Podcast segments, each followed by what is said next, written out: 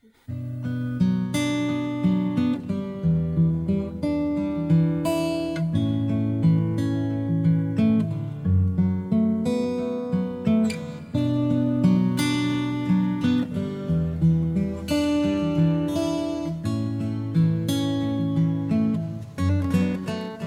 and welcome. You've tuned into the School of Ministry podcast. Paul is your Bible teacher today. He has years of experience as a pastor, seminary instructor, and more.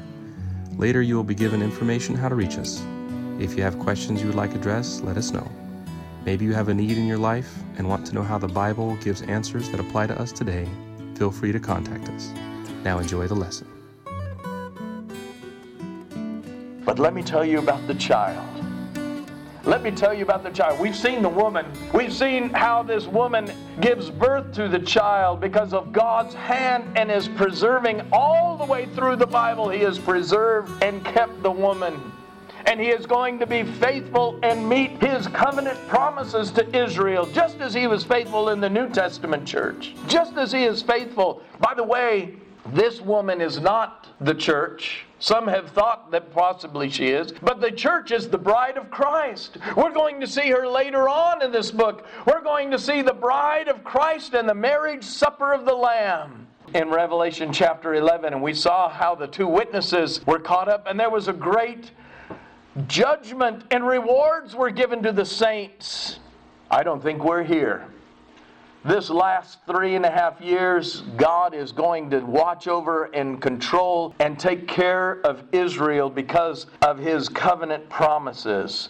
So now the child, she gives birth to a son, a male child, who will rule the, all of the nations with a rod of iron. It's interesting because when it says that he will rule, the word means to shepherd, to pastor to give guidance, to feed, to lead, to guard. Carries all of that idea. However, it is a rod of iron, it is a resolute leadership. So we see God's grace and His mercy here in these words that He is going to rule because He doesn't rule with, you're going to do it my way. But when judgment comes, when there must be a judgment, it is swift and it is sure and it is right. God's grace, even here, is seen. God's mercy, even here, is seen in this child. And we know who the child is. We know that he is the Christ. We know that he is the overcomer. But remember, we're looking at Satan's history here. And let's go on in verse 13. Now, when the dragon saw that he had been cast to the earth, he persecuted the woman who gave birth to the male child, but the woman was given two wings of a great eagle, that she might fly into the wilderness to her place, where she is nourished for a time, and times, and half a time. Notice three and a half years right there. From the presence of the serpent, verse 15. So the serpent spewed water out of his mouth like a flood after the woman, that he might cause her to be carried away by the flood. But the earth helped the woman and the earth opened its mouth and swallowed up the flood which the dragon had spewed out of its mouth. And the dragon was enraged with the woman, and he went to make war with the rest of her offspring who keep the commandments of God and have the testimony of Jesus Christ. There are going to be thousands of Jews that received Christ during this time, thousands that turn, thousands that come and receive the Lord.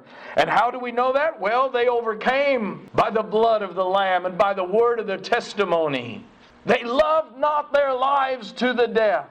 If you haven't underlined that in your Bible, highlight it. If you've got phone Bible, you can highlight it right there and mark it.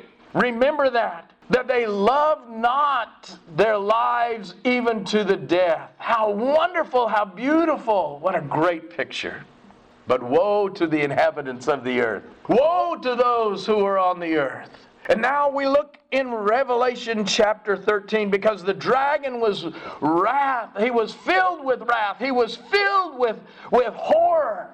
He is filled with trying to reach out and get this woman, Israel.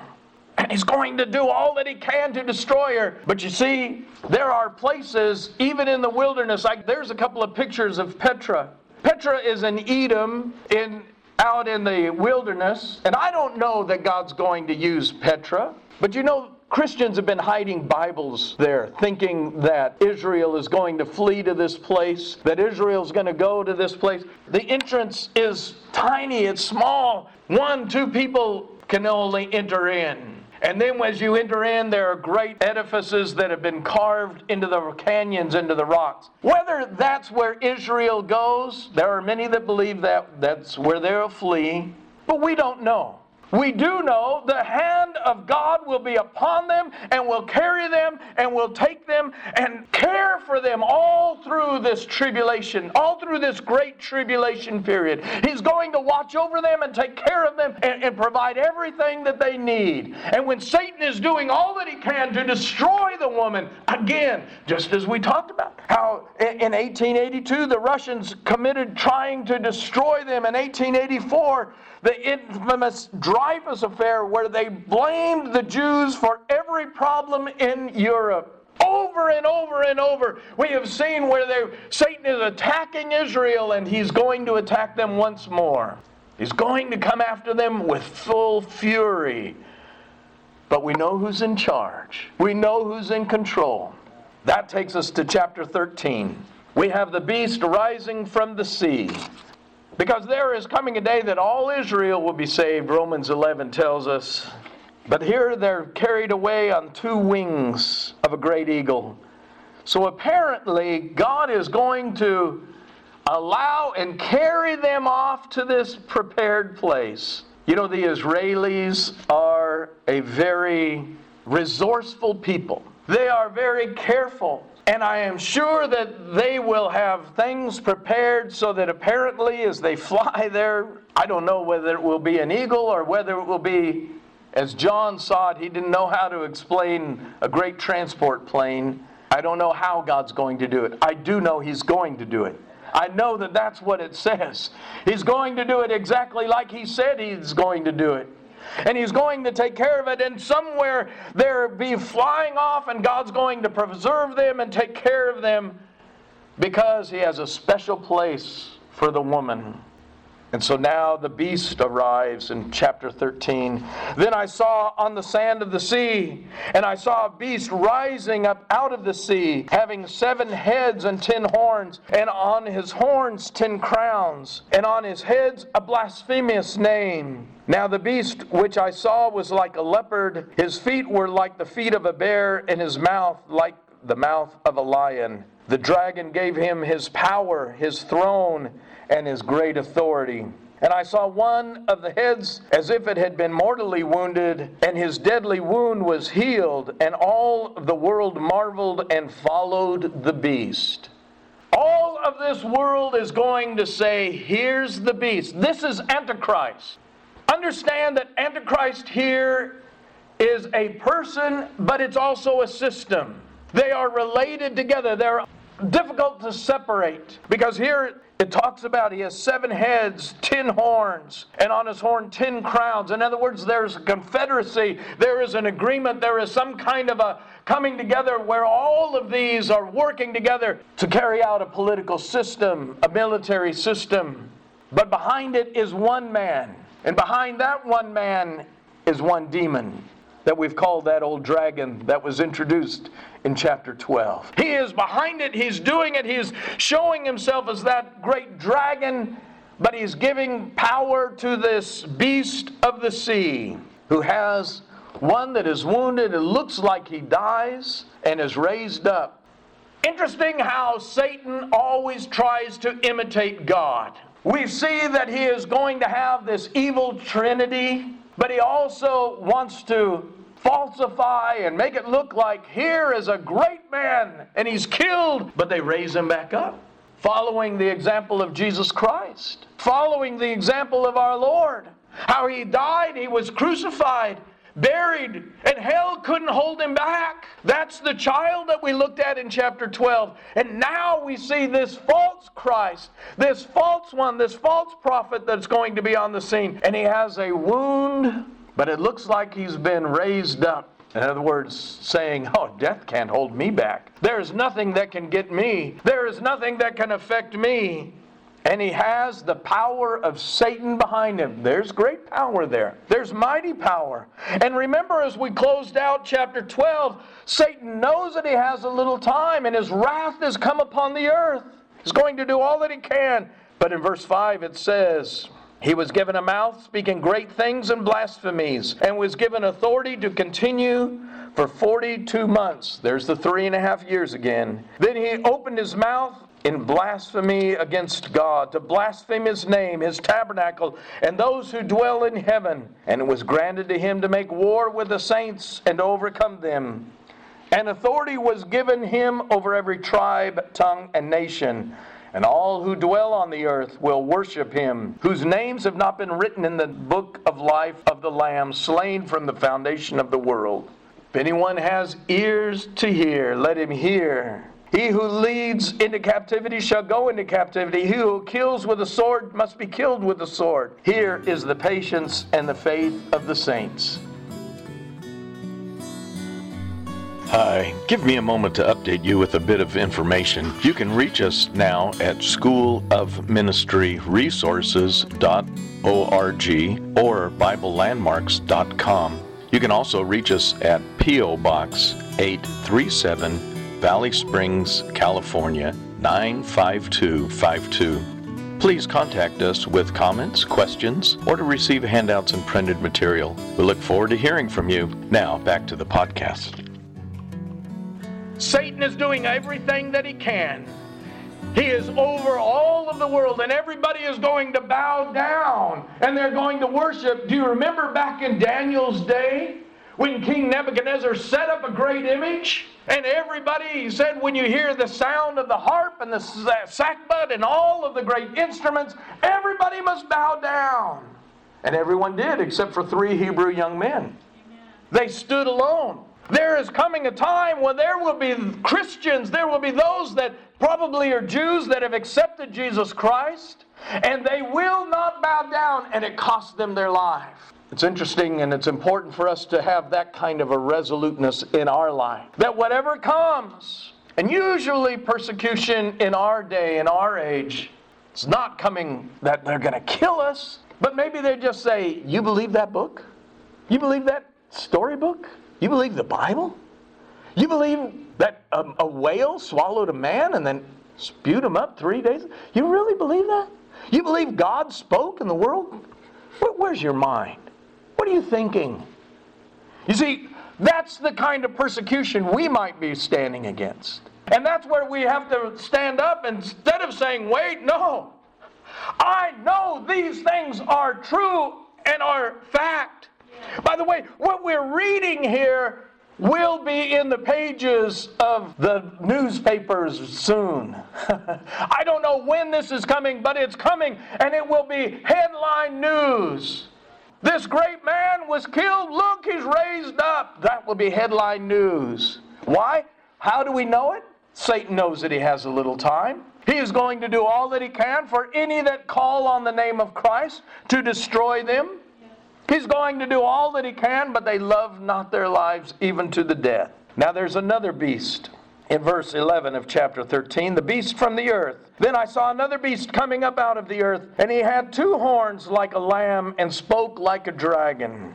And he exercised all the authority of the first beast in his presence, and caused the earth and those who dwell in it to worship the first beast, whose deadly wound was healed. He performed here's the word again great signs, mega signs, so that he even makes fire come down from heaven on the earth in the sight of men. Do you remember the prophet Elijah? Do you remember that? This is a, a lightning back to that. How they stood on the Mount Carmel and they said, Let's see whose God is real. And the 450 prophets, they're crying out to their God. They're cutting themselves. They're in a frenzy. They're saying, Oh, our God's going to hear. And we talked about how they built the altar and they took, after three and a half years, 12 pitchers. Talked about that last week. But fire came down. Well, here, Satan has learned, and he gives power to this false beast, the beast of the earth. This is the false prophet. So we have Satan, the great dragon, we have the beast of the sea, the Antichrist, and we have his false prophet. There's the evil trinity for you.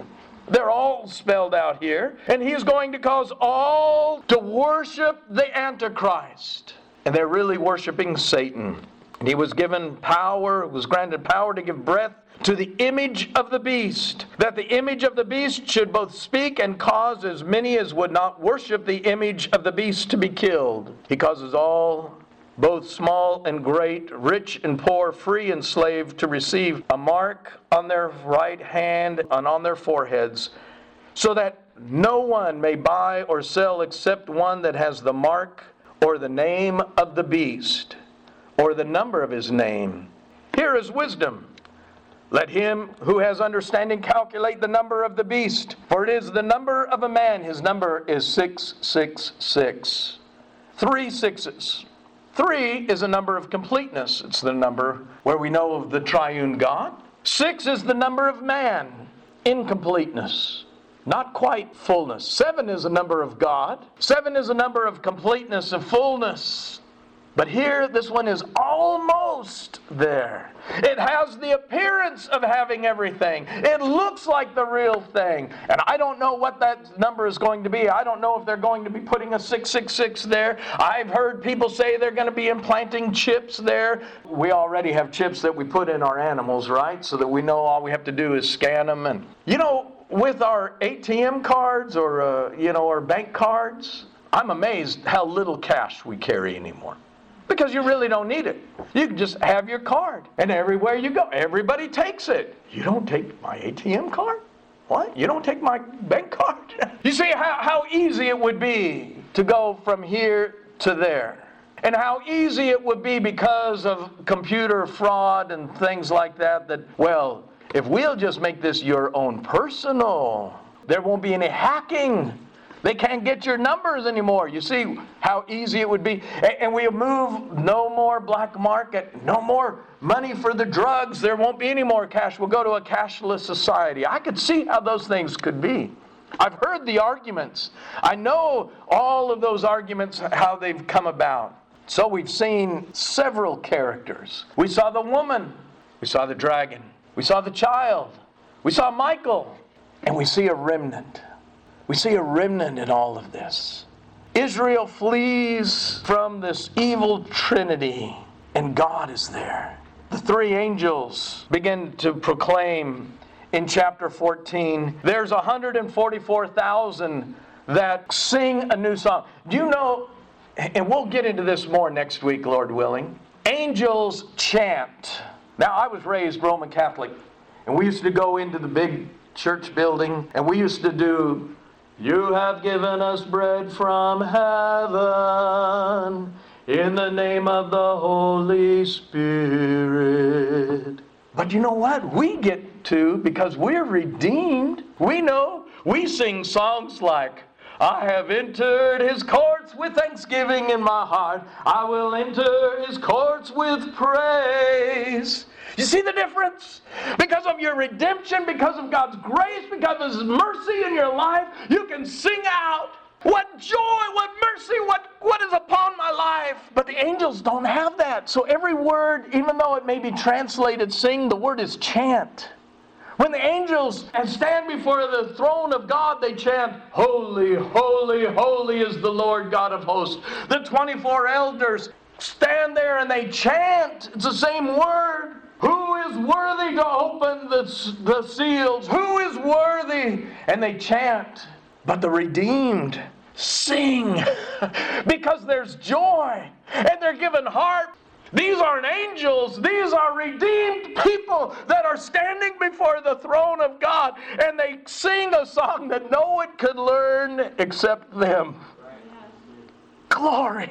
Now we've seen all that Satan could do by throwing everything he could at them. But God, God is seen as, oh, look at these 144,000. These are the ones, verse 4 says, These are the ones who were not defiled with the women, for they are virgins. These are the ones who follow the Lamb wherever he goes. These were redeemed from among men, being first fruits to God and to the Lamb and in their mouth was found no deceit, for they are without fault before the throne. What a concept! And we've seen the false prophets, we've seen the Antichrist who's blasphemy. Who is strong in, in his language and oh against God, but here we have the 144,000, those that we saw in chapter 7.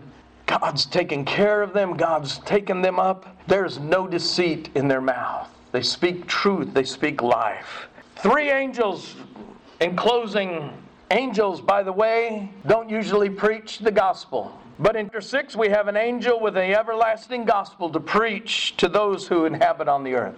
Why, are, why is an angel preaching the gospel? Because the church is gone. We're not here. That's our job. The New Testament church was given a commission to go and to preach the gospel into all of the world. We are told to go and to preach.